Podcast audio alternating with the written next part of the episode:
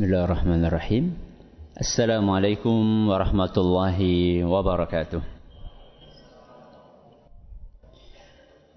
الحمد لله رب العالمين وبه نستعين على أمر الدنيا والدين وصلى الله على نبينا وسيدنا محمد وعلى آله وصحبه أجمعين أما بعد Kita panjatkan puja dan puji syukur kehadirat Allah Subhanahu wa taala.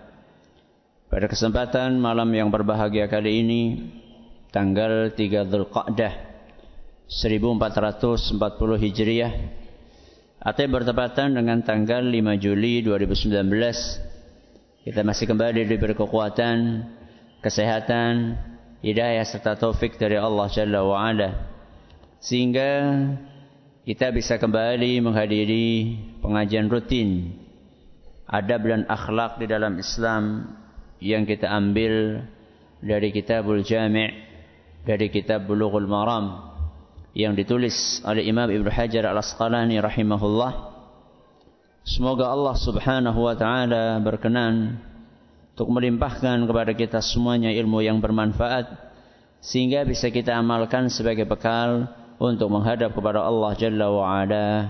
Amin. Salawat dan salam semoga senantiasa tercurahkan kepada junjungan kita Nabi Agung Muhammad sallallahu alaihi wasallam kepada keluarganya, sahabatnya dan umatnya yang setia mengikuti tuntunannya hingga akhir nanti. Para hadirin dan hadirat sekalian yang kami hormati dan juga segenap pendengar Radio Insani 88.8 FM Purbalingga, Purwokerto, Banjarnegara, Cilacap, Wonosobo, Kebumen dan sekitarnya, serta para pemirsa Yufi TV dan Niaga TV yang mudah-mudahan senantiasa dirahmati oleh Allah Azza wa Jal. Alhamdulillah malam hari ini kita bisa mengawali kembali kajian rutin kita setelah libur cukup panjang dan hadis yang kita pelajari saat itu terakhir adalah hadis nomor 32. Malam hari ini kita akan berpindah ke hadis yang baru yaitu hadis nomor 33. Apa bunyi hadis tersebut? Wa 'an Ibnu Umar radhiyallahu anhuma qala dari seorang sahabat Nabi sallallahu alaihi wasallam yaitu Ibnu Umar. Siapa nama sahabatnya? Ibnu Umar. Nama lengkapnya Abdullah Ibnu Umar. Semoga Allah meridhai beliau berdua Qala beliau berkata, akhadha Rasulullah sallallahu alaihi wasallam bimankibayya. Pada suatu hari Rasulullah sallallahu alaihi wasallam merangkul pundakku. Pundaknya siapa? Ibnu Umar. Nabi sallallahu alaihi wasallam merangkul pundaknya Ibnu Umar. Faqala sembari beliau bersabda. Merangkul sambil menyampaikan sabdanya. Kun fid dunya ka'annaka gharib. Tinggallah di dunia seperti orang asing. Nanti kita akan jelaskan apa maksudnya. Tinggallah di dunia seperti orang asing. Au abiru sabilin. Atau seperti orang yang numpang lewat. Tinggallah di dunia seperti orang asing atau orang yang numpang lewat. Wa kana Ibnu Umar yaqul dan setelah itu Ibnu Umar radhiyallahu anhu biasa memberi nasihat kepada orang lain. Idza amsayta fala tantadhiris sabah. Kalau engkau masuk waktu sore enggak usah nunggu pagi. Wa idza asbahta fala tantadhiril masa. Kalau engkau menjumpai waktu pagi enggak usah nunggu sore. Wa khudh min sihhatika lisaqamika. Manfaatkan waktu sehatmu sebelum datang sakitmu wa min hayatika li mautik dan manfaatkan umurmu semasa masih hidup sebelum datang kematianmu akhrajahul Bukhari hadis riwayat Bukhari Ini adalah hadis yang luar biasa. Yang mengajarkan bagaimana seharusnya seorang muslim itu punya pola hidup di dunia ini. Dan seandainya ini kita terapkan luar biasa.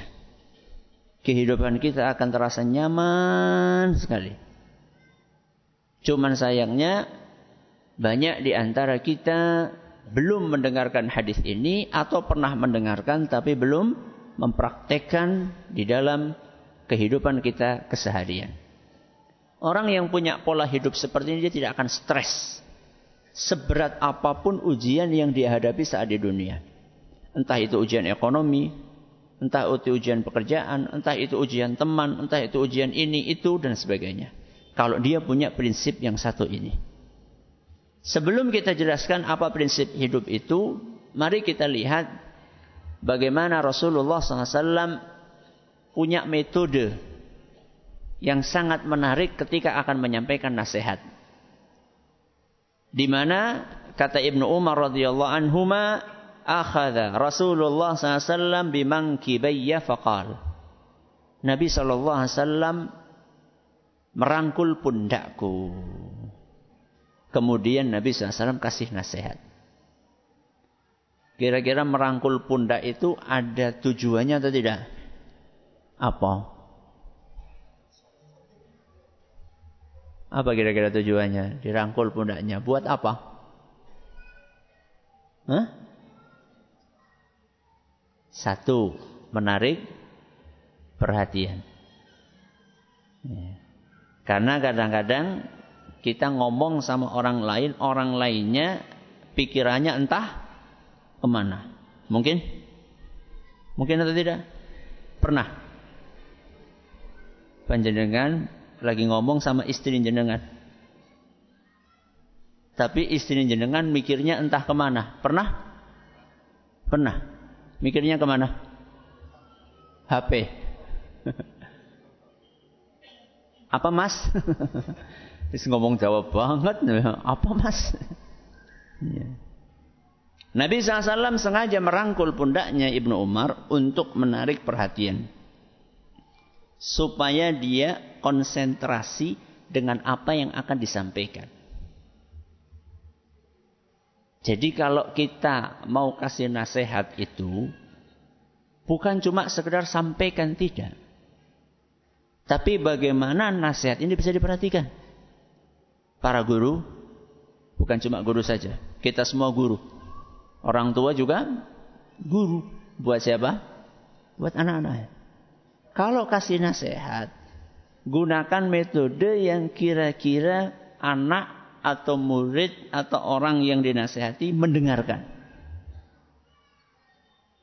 Jadi ada sebagian guru itu kalau ngajar di kelas itu kayak ngomong dewek. Seakan-akan di depan itu nggak ada manusia. Buka halaman sekian, baca. Hmm, ya pindah lagi. Hmm. Guru ini karo apa? Teklak, tekluk. Ngajar itu yang menarik. Sehingga murid tertarik dengan apa yang disampaikan. Bukan yang penting selesai kurikulum. Tapi bagaimana murid paham kemudian mempraktekkan apa yang diajarkan. Maka Nabi SAW, bisa saja Nabi SAW langsung menyampaikan. Akan tetapi beliau Shallallahu Alaihi Wasallam pengen supaya yang dikasih nasihat ini paham, mengerti, memperhatikan. Maka dirangkullah. Ini tujuan yang pertama. Untuk apa tadi? Menarik perhatian. Yang kedua, untuk mengungkapkan perasaan sayang. Untuk mengungkapkan perasaan sayang. Ya. Dan saat itu Ibnu Umar itu masih muda. Lihat bagaimana ketawaduan Nabi kita Muhammad Sallallahu Alaihi Wasallam merangkul anak yang masih muda. Ya. Ada sebagian orang gengsi ya, sorry ya, dosen kok karo mahasiswanya kayak kuwe. Ya nanti harga apa namanya? Uh, kewibawaan saya nanti akan jatuh berceceran nanti. Ya. Enggak. Justru itu adalah ungkapan kasih sayang. Maka Nabi Shallallahu Alaihi Wasallam mengungkapkan kasih sayangnya dengan rangkulan tersebut. Dan itu kata para ahli psikologis, ketika terjadi sentuhan seperti itu, ada sesuatu yang berbeda yang dirasakan oleh orang yang disentuh. Makanya Nabi SAW itu nggak melulu hanya dengan merangkul seperti ini. Pernah sahabat yang lain namanya Ibnu Mas'ud. Nama lengkapnya Abdullah Ibnu Mas'ud radhiyallahu anhu. Ketika dinasehati oleh Nabi SAW, kata beliau, wa kaffi baina kaffaihi. Aku ketika dinasehati sama Nabi SAW, tanganku berada di antara dua tangan Nabi SAW. Priwe tanganku berada di dua tangan Nabi SAW. Bisa seperti ini, tangan Nabi, terus tangannya siapa? Ibnu Mas'ud di tengah, bisa seperti ini Nabi SAW pegangi. Kira-kira kalau orang digituin gimana? Enggak teka apa orang? Ya iya. Apalagi yang gituin siapa? Rasulullah SAW. Makanya Ibnu Mas'ud ingat banget nasihat yang disampaikan Nabi SAW tersebut. Ya. Inilah metode Nabi dalam menyampaikan nasihat. Nah, baru sekarang kita masuk kepada inti pembahasan kita hari ini. Dan ini tidak mungkin kita bahas semuanya, apalagi perkataan Ibnu Umar tadi cukup panjang. Perkataan Ibnu Umar di akhir hadis kita akan jelaskan nanti di pertemuan yang akan datang insya Allah. Kita akan sampaikan perkataan Nabi SAW Beliau berkata, "Kun fid dunya ka'annaka gharib." Hiduplah di dunia seperti orang asing au abiru sabirin atau orang yang numpang lewat. Di sini ada kata atau. Berarti Nabi memberikan berapa perumpamaan? Berapa perumpamaan? Dua. Yang pertama adalah orang asing, perumpamaan seperti orang asing, yang kedua perumpamaan seperti orang lewat. Beda atau sama? Beda atau sama? Contoh ya, begini. Pernah ke Jogja? Pernah. Berapa hari?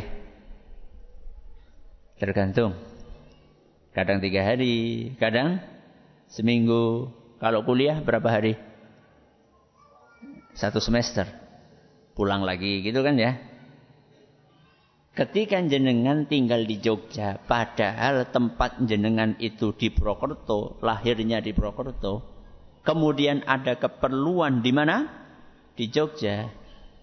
Tinggalnya jenengan di Jogja itu sebagai orang asing. Kampung halamannya mana? Purwokerto. Ini perumpamaan yang pertama. Hiduplah di dunia bagaikan orang asing. Yang kedua, orang numpang lewat. Jenengan dari Purwokerto ke Jogja, naik apa? Naik bis, naik mobil, naik motor, masya Allah. Ya. Naik kereta. Apakah di tengah jalan mampir? Mampir. Kalau kereta berarti mampir sebentar di mana? Stasiun. Prokerto, uh, Jogja. Stasiunnya mana aja?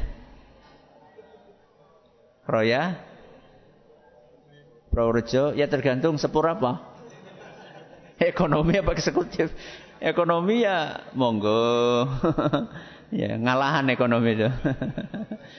mampir, mampir, mampir, mampir.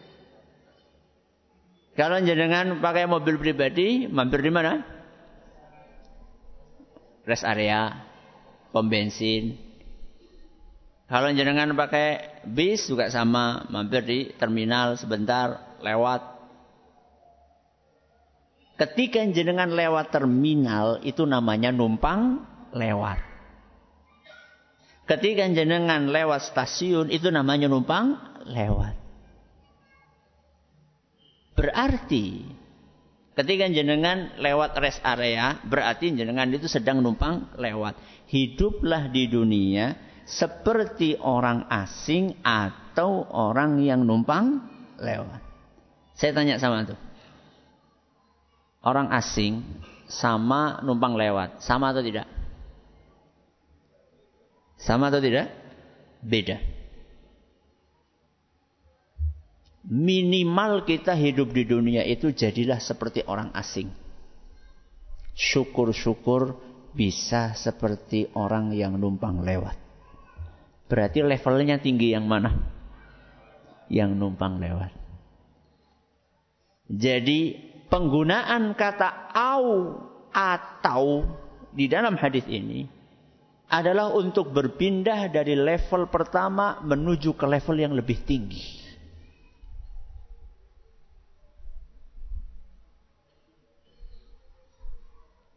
Dan kita biasanya tidak bisa level yang tinggi kalau tidak melewati level yang rendah.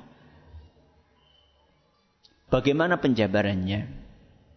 Saya tanya sama jenengan. Kalau misalnya jenengan ada kebutuhan tiga hari di Jogja. Dan kita sudah berencana bahkan sudah beli tiket. Setelah tiga hari sudah beli tiket, bakalan pulang lagi ke Purwokerto. Apakah yo kira-kira jenengan itu di Jogja terus beli pasir, beli bata, beli semen untuk bikin apa? Rumah di situ? Iya atau tidak? Tidak. Kenapa? Karena kita sudah punya rumah yang abadi. Maaf, kita sudah punya rumah sendiri di kampung halaman. Itulah level yang terendah seharusnya seorang muslim hidup di dunia. Orang yang beriman hidup di dunia itu cuma sekedar seperti orang tinggal sementara. Tiga hari, seminggu, satu semester. Setelah itu akan pulang. Pulang ke mana? Pulang ke kampung halaman abadinya. Di mana? Di akhirat. Makanya para nabi alaihi musallatu wassalam dan para pengikutnya apa pesan mereka? Pesan mereka ya qaumi innama hadhil hayatud dunya mata' wahai kaumku sesungguhnya kehidupan kalian di dunia ini adalah kesenangan yang sifatnya sementara. Kita hidup di dunia ini cuma sementara. 60 tahun masa sementara? Sementara atau sementahun 60 tahun itu sementara atau sementahun? Sementara. Walaupun 60 tahun. Kalau kayak umatnya Nabi Nuh yang umurnya sampai 1000 tahun itu sementara apa sementahun? Hah? Sementara. Dibandingkan kehidupan di akhirat. Wa inna yawman 'inda rabbika ka alfi sanatin mimma ta'uddun. Allah sampaikan dalam Al-Quran, kehidupan kalian di dunia seribu tahun sama dengan satu hari di akhirat. Berarti sementara atau sementahun? Sementara. Yang umurnya seribu tahun saja, itu seperti satu hari, apalagi yang umurnya 60 tahun. Jenengan umurnya berapa? Ya Allah alam. Mungkin ada yang 30 tahun. Jadi sisa ngalikur siap-siap ya. Gak tahu kita. Ada yang 30 tahun, ada yang 40 tahun. Ada yang 60 tahun. Nabi SAW katakan umur umatku antara 60 sampai 70 sedikit yang lewat dari itu. Sedikit. Berarti kalau jenengan di sini ada yang umurnya di atas 70 tahun itu manusia manusia langka. Wonten? Panjenengan itu manusia langka. Rata-rata kita itu 60, 70 tahun. Dan itu sementara. Makanya pesan dari uh, pesan Allah dalam Al-Quran. Ya qawmi innama hadhil hayatu dunya mata. Wahai kaumku, sesungguhnya kehidupan kalian di dunia itu adalah kesenangan yang sifatnya sementara. Wa innal akhirata hiya darul qarar. Adapun kehidupan di akhirat itulah negeri yang kekal. Al-Quran surat Ghafir ayat 39. Maka kalau kita ditanya, mana rumah kita yang hakiki, tempatnya adalah di akhirat. Ya. Aplikasinya dalam kehidupan bagaimana? Aplikasinya kita selalu ingatnya adalah akhirat. Karena itulah kampung halaman kita yang hakiki. Jenengan ketika tiga hari di mana? Di Jogja.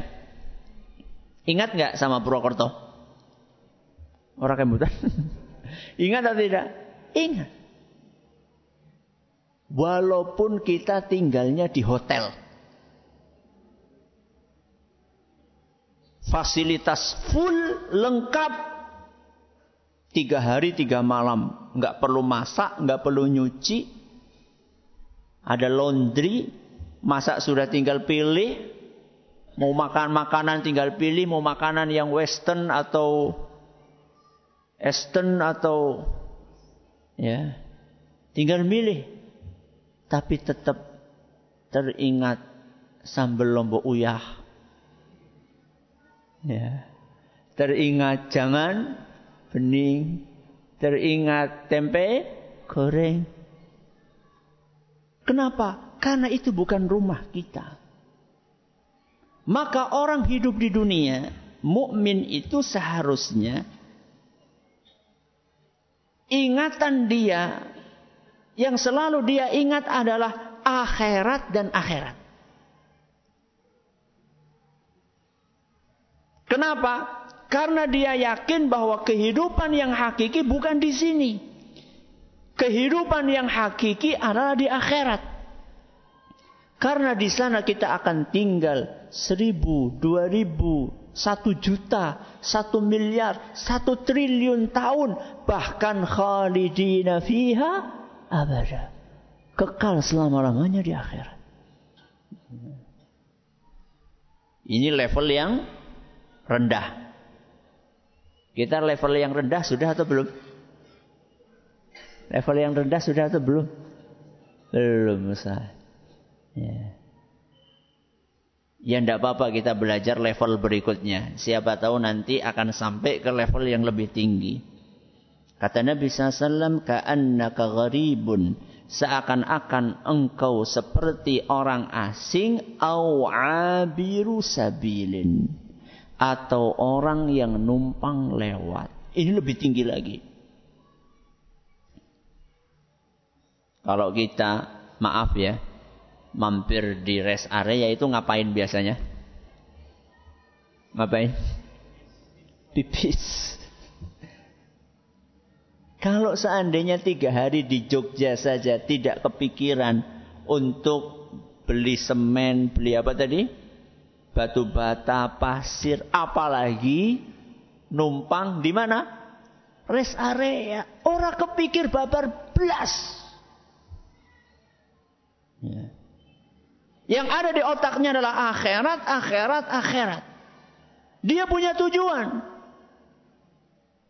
Ya. Maka ketika orang tersebut hidup di dunia, yang dia pikirkan akhirat di dunia ini cuma ngumpulin, ngumpulin, ngumpulin. Ngumpulin apa? Bekal. Ya. Seperti kita mampir di pom bensin, kita cuma ngisi bensin. Cuma sementara supaya kita bisa melanjutkan perjalanan sampai di tujuan. Karena kalau nggak diisi dengan bensin nggak sampai sampai tujuan. Ya. Maka orang yang beriman ketika di dunia ini dia numpang lewat untuk ngumpulin bekal sebanyak-banyaknya supaya nanti di akhirat dia bisa menikmati apa yang sudah dia kumpulkan tersebut. Makanya Allah kan selalu berpesan untuk mengumpulkan bekal. Apa firman Allah? Watazawwadu. Watazawwadu. Artinya kumpulkanlah bekal. Fa inna taqwa. Sebaik-baik bekal, bekal yang paling istimewa adalah takwa. Berarti kita dianjurkan oleh Nabi SAW untuk bersikap seperti apa yang pertama?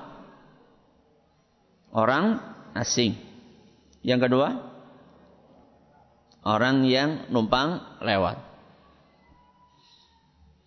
Jadi kita sudah sampaikan, kalau kita orang asing itu enggak mungkin kita itu mikirin bangun rumah, ya. Apalagi bikin rumah yang mewah. Pertanyaannya, apakah artinya di dunia ini kita enggak boleh punya rumah? Hah? Ya atau tidak? Tidak atau iya? Katanya mau mempraktekkan hadis Nabi SAW. Bikin rumah atau tidak? Bikin. Bikin. Buktinya? Buktinya? Rasulullah SAW punya rumah. Apakah artinya karena kita cuma numpang lewat, nggak kerja? Kerja apa tidak? Kerja. Buktinya Rasulullah SAW juga kerja. Tapi bekerjanya untuk apa? Bikin rumahnya untuk apa? Itu yang membedakan antara orang yang beriman dengan yang tidak beriman. Salah satu kata-kata mutiara yang disampaikan oleh Buya Hamka rahimahullahu taala kalau seandainya engkau bekerja sekedar untuk bekerja, maka kerbau pun di sawah juga bekerja. Apa kata beliau? Kalau engkau bekerja sekedar untuk bekerja, maka kerbau pun di sawah juga bekerja. Kalau engkau hidup sekedar untuk hidup, maka sesungguhnya monyet pun di hutan juga hidup. Nun sewu. Ada nggak di antara kita yang mau dikatain kaya kebo kayak monyet? Ada? Nggak ada. Walaupun katanya monyet itu salah satu hewan yang paling mirip dengan manusia, katanya loh. Bahkan ada yang meyakini bahwa monyet adalah nenek moyangnya dia, bukan kita. Eh, sorry lah. dia bukan kita. Walaupun itu dipelajari di mana? Di sekolah. Enggak setiap yang dipelajari sekolah itu benar. Ya. Jadi apa yang kita dapatkan di sekolah itu jangan di telan mentah-mentah. Bismillah. Itu teori dia itu. Ya. Kalau dia meyakini seperti silakan dong. Kita nggak meyakini itu kok. Kita meyakini nenek moyang kita siapa? Nenek moyang ya Hawa. Adam itu kakek moyang.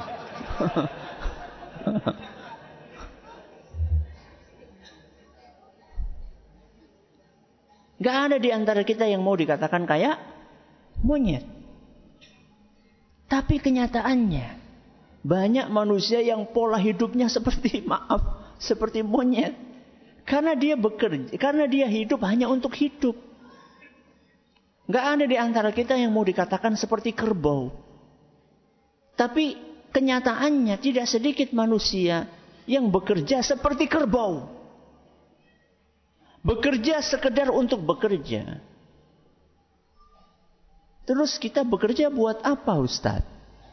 Kita bekerja agar kita tidak menjadi beban orang lain. Keliru. Orang yang cuma beribadah di masjid nggak bekerja. Cuma di masjid terus makanya gimana? Ya siapa tahu ada yang ngasih itu jadi beban orang lain.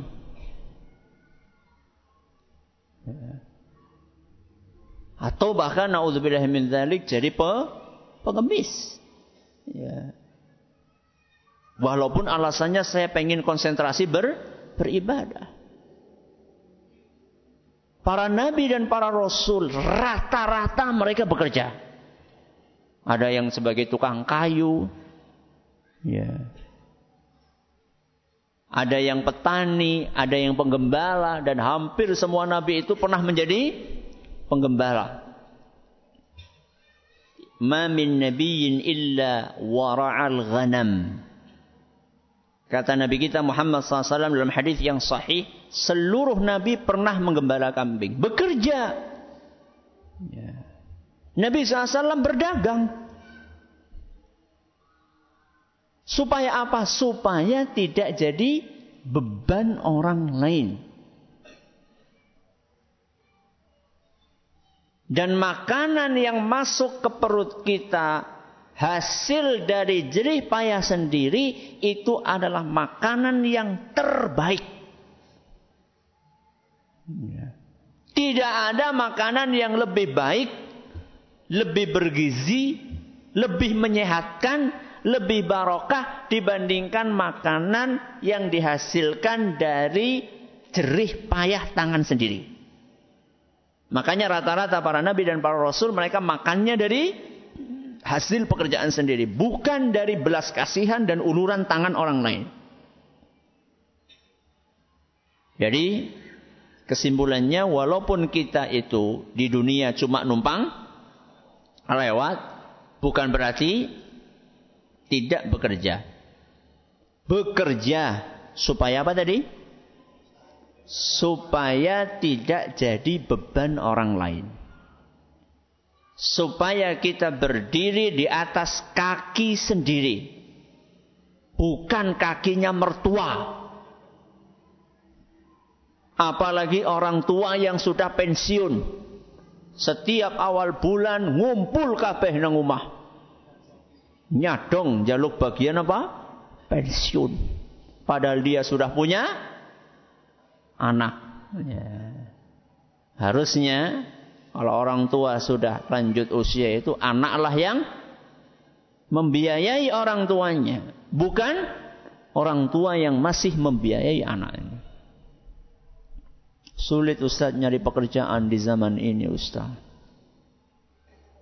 Mungkin saya sudah berapa kali menyampaikan nasihat yang disampaikan dahulu oleh ayah kami Allah yarham Zaini Muhayyad ketika beliau kasih nasihat kepada santri-santrinya. Sering beliau sampaikan itu di masjid di Pondok Miftahus Salam. Beliau menyampaikan, anak-anakku, setamat kalian dari pondok ini, kalau kalian bingung mau nyari pekerjaan, jegur mengkali serayu nganah. Bukan bunuh diri. Silahkan kalian nyebur ke sungai Serayu. Bukan bunuh diri, tapi ngumpulin pasir. Bingung cari pekerjaan. Gak modal. Cuma nyekur, gawe ember, bawa sekop, kumpulin di pinggir. Hina atau mulia? Hina atau mulia? Mulia daripada setiap hari nyadong kepada orang tua. Bekerja terhormat, mulia. Tidak menjadi beban orang lain. Kecuali kalau jenengan belum saatnya bekerja. Ya, orang tua masih cukup. Ya, itu lain masalah. Ya. Sudahlah nak, kamu sekarang waktunya mondok sudah. Biaya SPP nggak usah dipikirin, bapak ibu yang mikirin. Nanti kalau sudah tamat pondok baru, itu lain masalah. Tapi sekarang masya Allah S1 sudah, kurang apa nih? Golet pasir, sarjana ekonomi golet pasir. Daripada nganggur,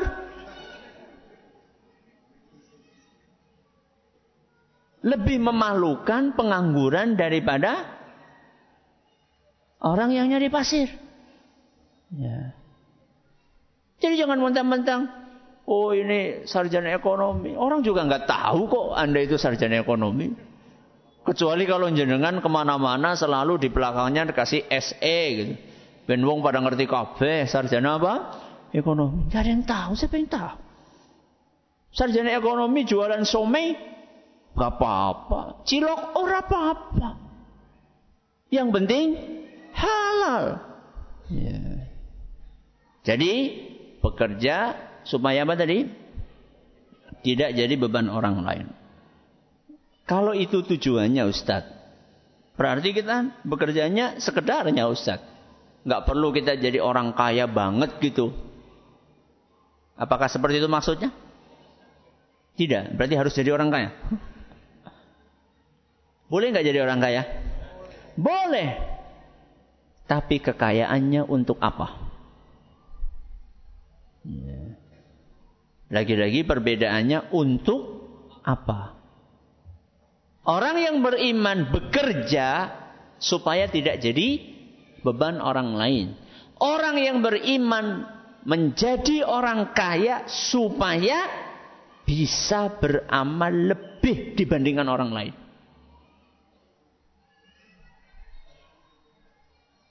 Jadi ngapain kita kerja Ustadz? Supaya bisa infak. Menarik sekali. Saya baru tadi temukan kisah para sahabat Nabi kita Muhammad sallallahu alaihi wasallam.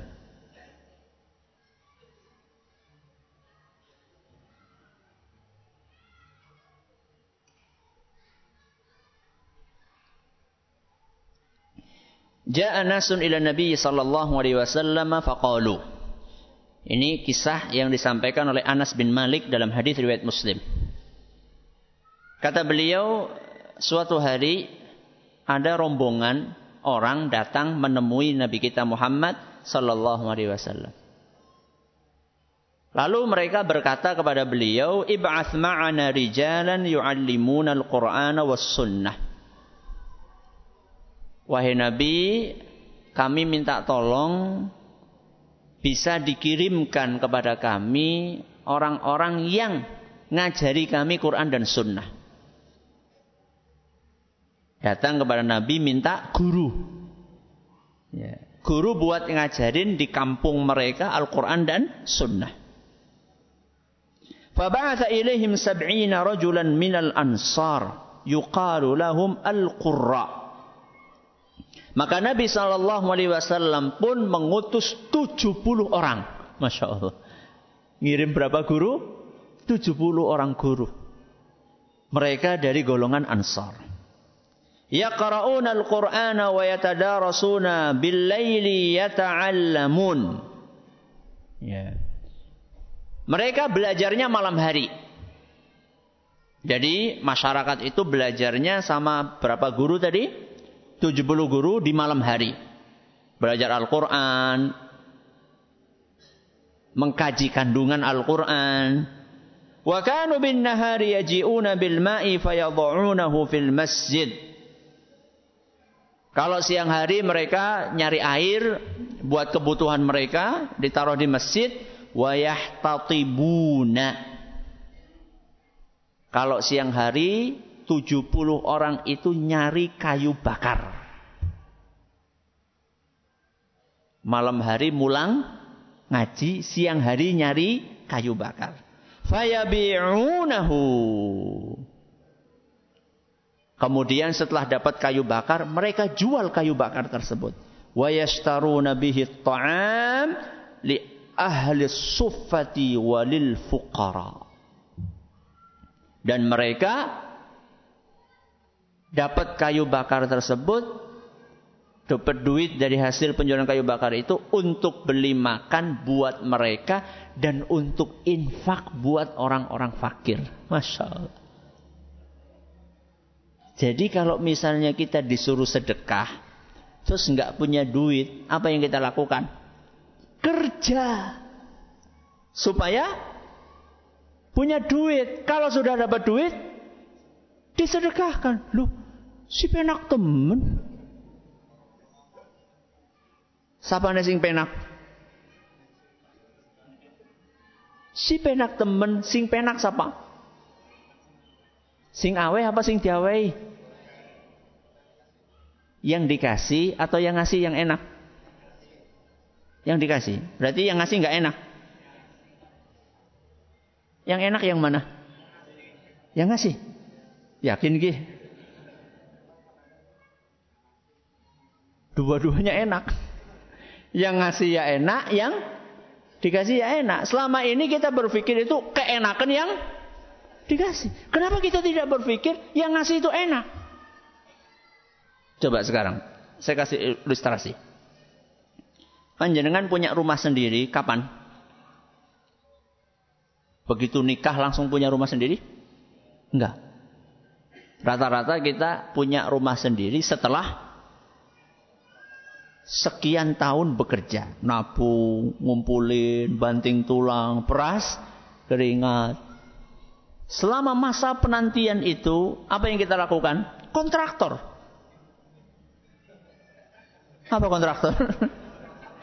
Pindah-pindahan, pindah-pindah kontrakan rumah. Itu kan ya? Enak nggak pindah-pindah kontrakan rumah itu? Enak nggak? Nggak enak. Ya. Baru sebentar pindah, sebentar pindah. Kesel banget. Oh nggak usah jenengan yang sudah berkeluarga. Ini cerita jarang saya sampaikan. Saya itu ketika kuliah di Madinah. Itu sekitar 10 tahun di Madinah. Tinggalnya di asrama. Asramanya itu kalau nggak salah empat lantai. Ya. Atau tiga lantai saya lupa. Tiga atau empat. Ya. Dan itu uh, jauh-jauh asrama per, asrama satu, asrama dua, asrama tiga itu letaknya itu jauh-jauh.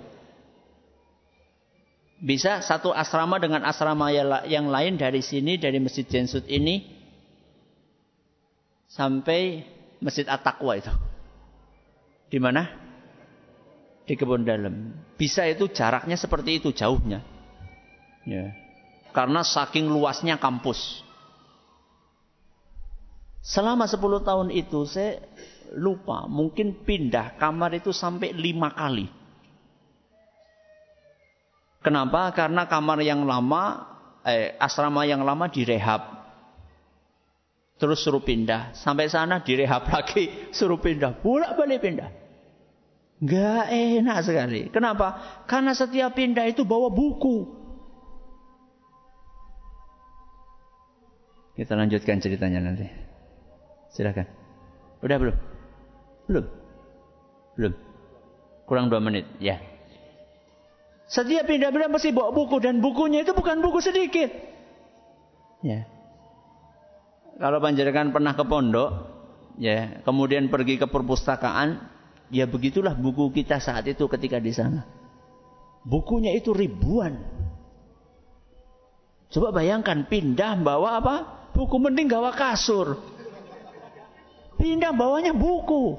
Dari lantai satu ke lantai tiga gimana coba? Capek. Begitu kita sampai di kamar itu rasanya lega sekali. Apa hubungannya sama kontraktor tadi? Nanti insya Allah habis ini. Alhamdulillahirrahmanirrahim. Assalatu wassalamu ala nabiyina Muhammadin wa ala alihi wa sahbihi ajma'in.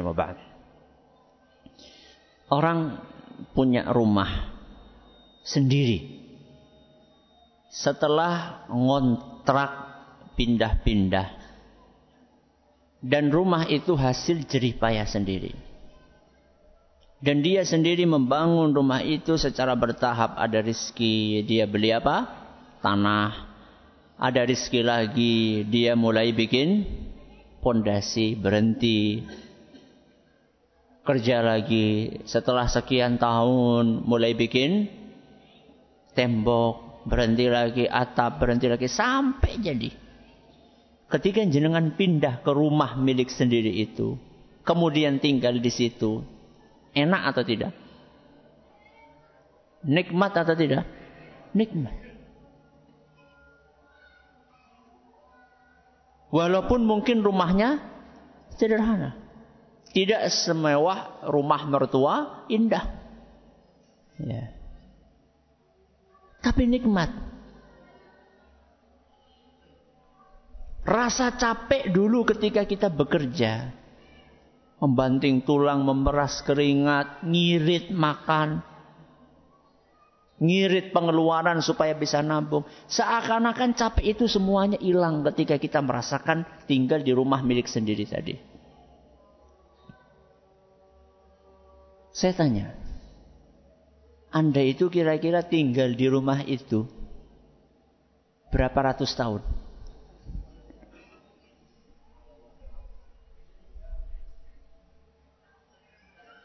Paling ya 20 tahun.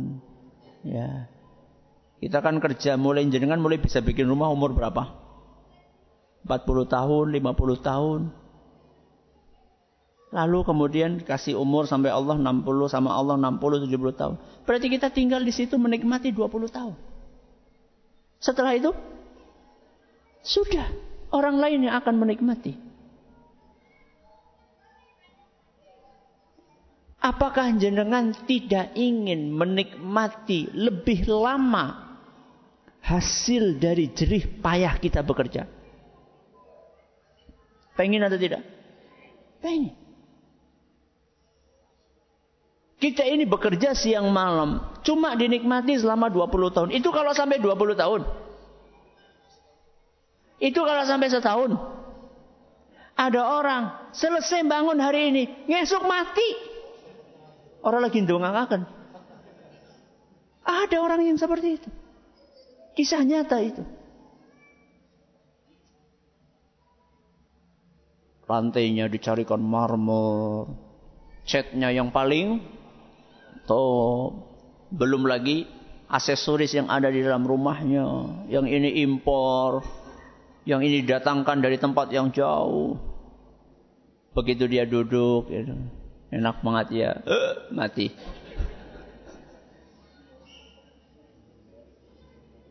Nggak sempat menikmati. Panjenengan kerja siang malam. Itu kan ingin menikmati lebih lama. Bukan cuma 20 tahun.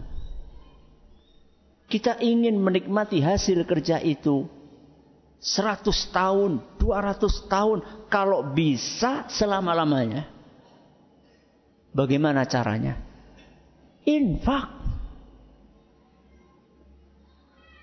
Itu yang menyebabkan para sahabat mau capek kerja untuk infak. Karena mereka tahu apa yang mereka infakkan itulah yang akan mereka nikmati lebih lama dibandingkan yang digunakan untuk kepentingan pribadi.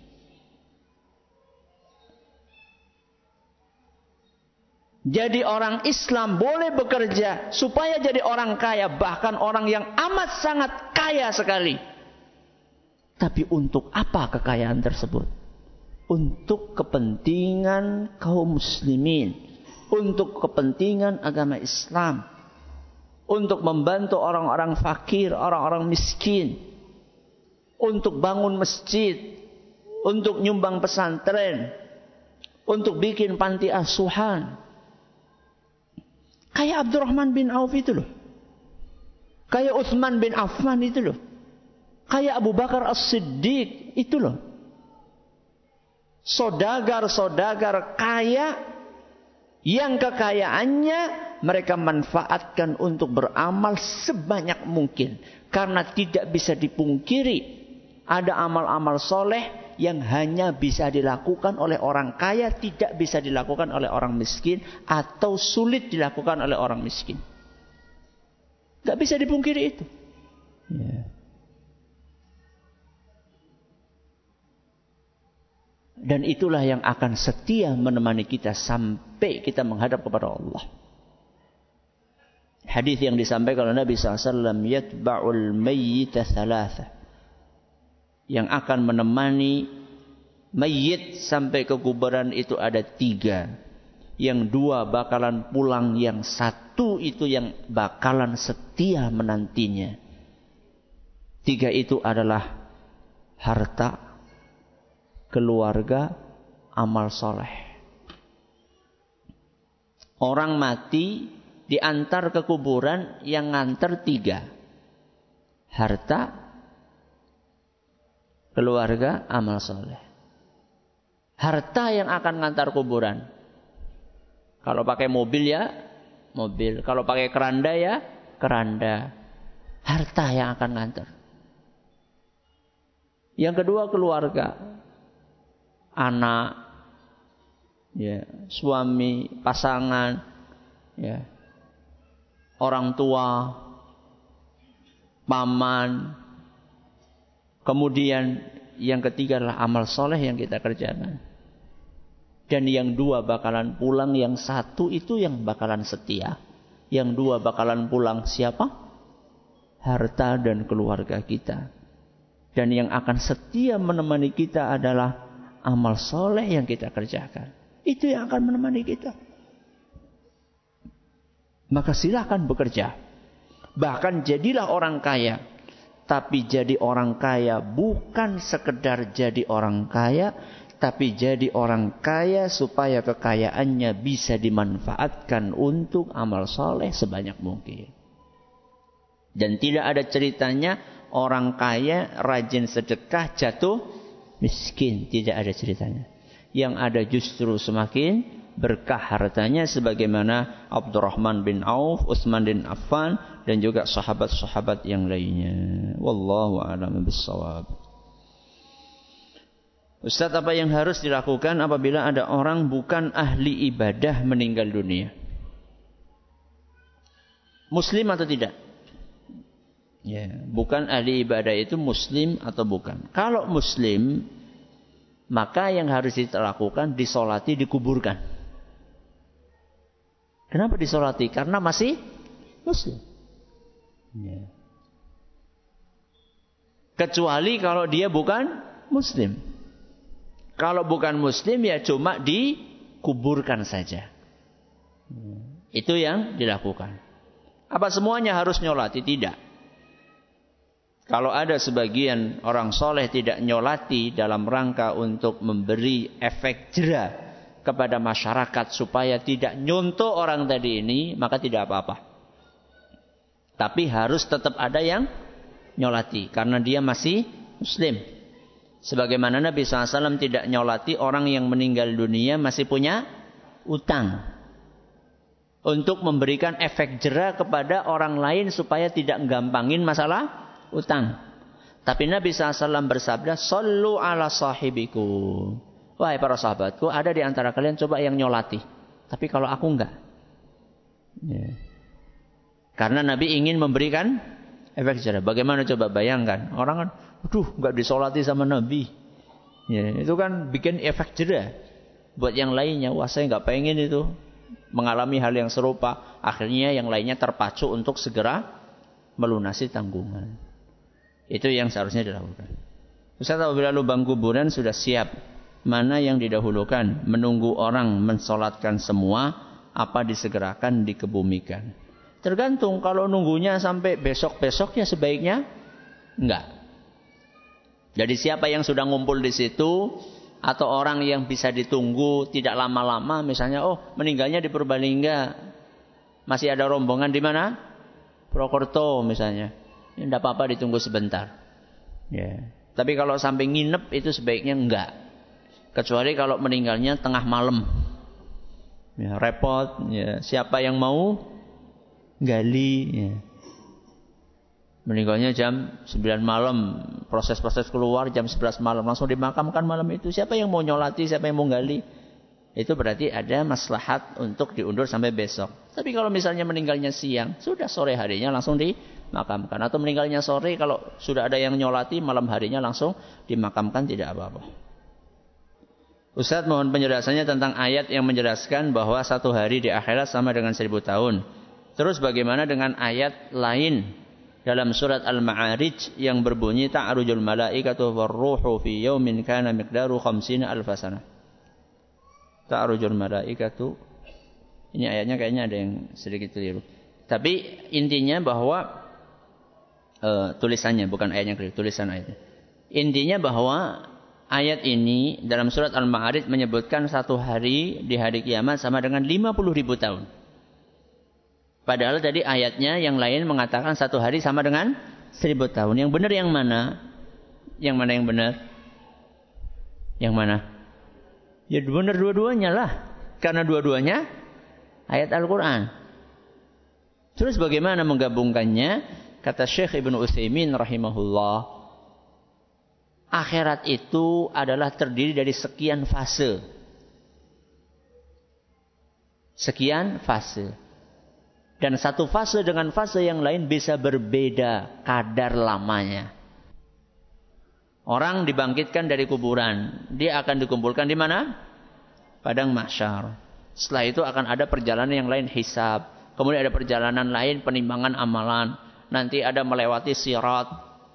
Nah, fase-fase ini, kata Syekh Ibn Utsaimin, antara satu fase dengan fase yang lain mungkin berbeda. Kalau di fase ini sehari sama dengan seribu tahun. Di fase ini sehari sama dengan lima puluh ribu tahun. Wallahu a'lamu bissawab.